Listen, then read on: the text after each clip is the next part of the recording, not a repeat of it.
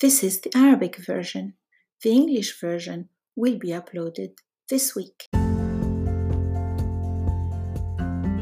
في صف اللغة العربية اليوم، كنت أتحدث إلى طالبة من ماليزيا حول أهمية إدراك الرجال لعمل المرأة داخل المنزل.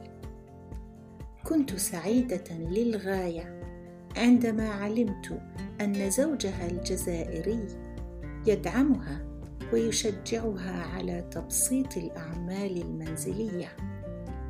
تحياتي لهذا المواطن الجزائري الملهم. You can read these stories with me on my YouTube channel, Things You Need to Know About Arabic, and in my bilingual workbook on Amazon.